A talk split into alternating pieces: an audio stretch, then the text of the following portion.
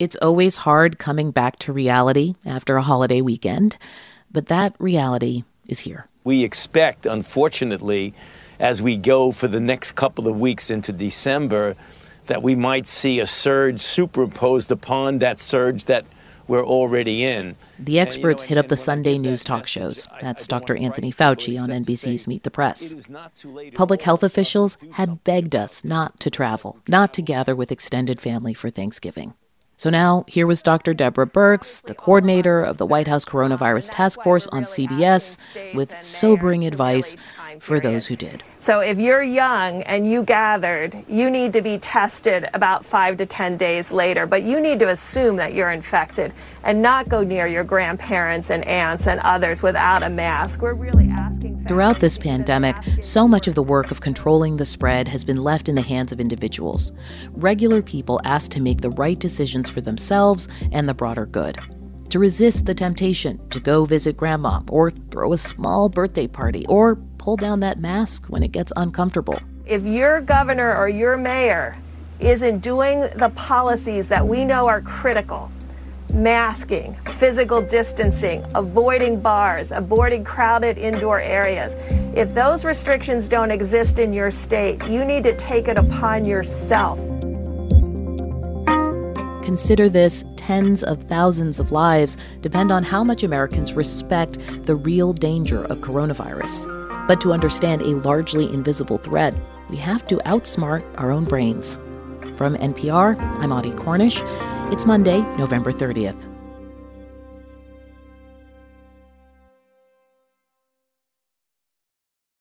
Since the 1980s, hip hop and America's prisons have grown side by side. And we're going to investigate this connection to see how it lifts us up and holds us down. Hip hop is talking about what we live, trying to live the American dream, failing at the American dream. I'm Sidney Madden. I'm Rodney Carmichael. Listen now to the Louder Than a Riot podcast from NPR Music, where we trace the collision of rhyme and punishment in America. It's Consider This from NPR.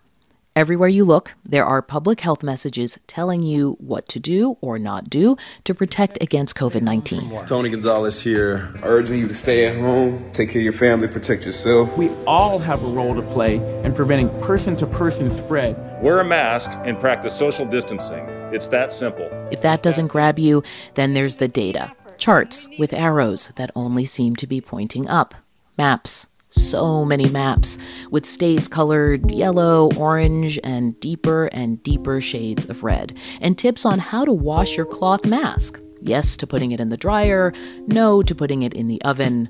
But we still take risks, and not always smart ones. For example, I had a patient whom was so careful about everything. Leana Wen is an emergency room doctor. She was not going to the grocery store. She was not taking buses not even having dinner with her grandchildren. But for some reason, she really trusted her neighbors and a few group of friends and would invite these neighbors and friends into her home without necessarily asking what were the risks that they were then exposed to. In addition to being a physician, Wen led Planned Parenthood at one time, and I met her when she was the health commissioner for the city of Baltimore. She says it's easy to get too comfortable around friends and family in particular. There is a magical thinking that we often have that somehow those that we love and trust, we love them. They can't possibly be giving us coronavirus. Well, they're not intending to do so, but people we love and trust could just as well have coronavirus and not know it as strangers.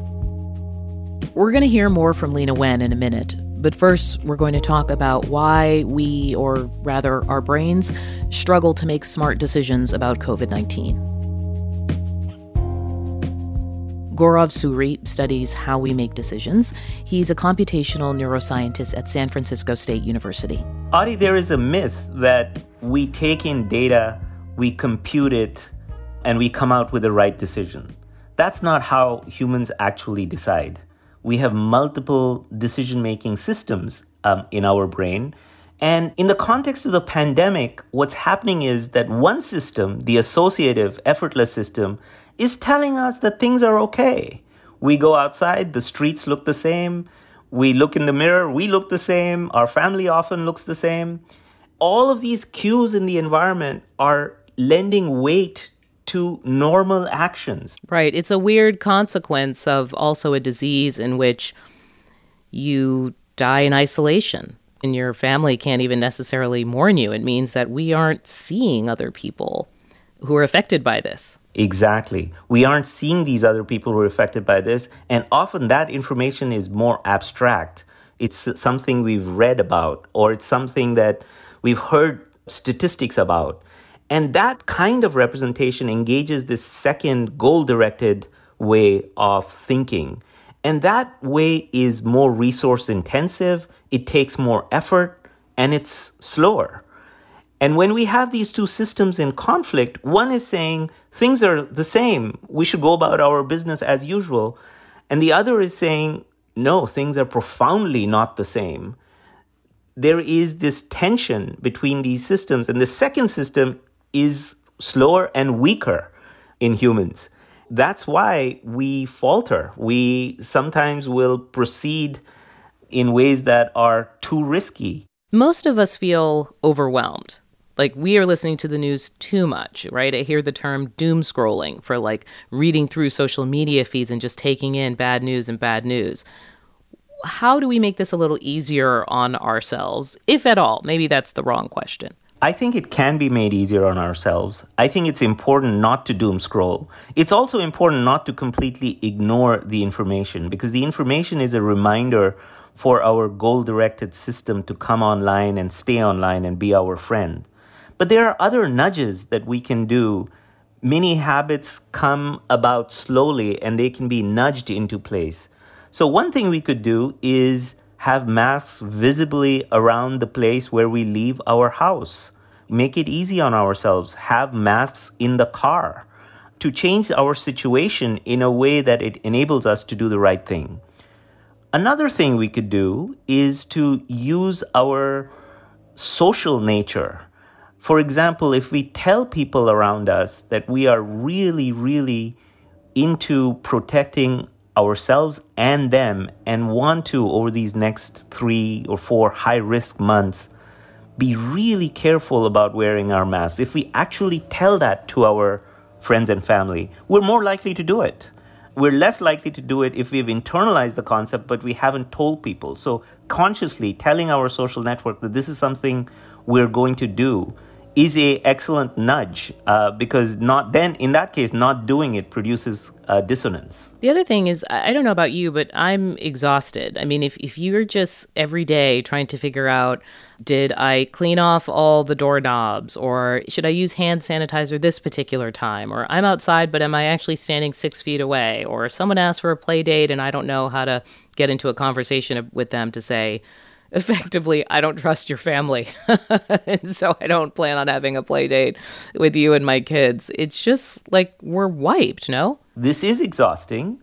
The good news is that all actions eventually become easier with repetition.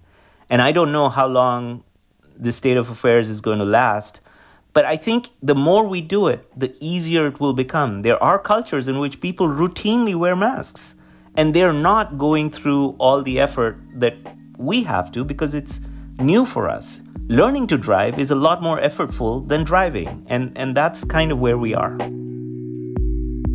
Gaurav Suri is a computational neuroscientist at San Francisco State. So, if we want to use his strategy and tell all our friends, our family, what our COVID 19 plan is, well, first, we've got to come up with a plan.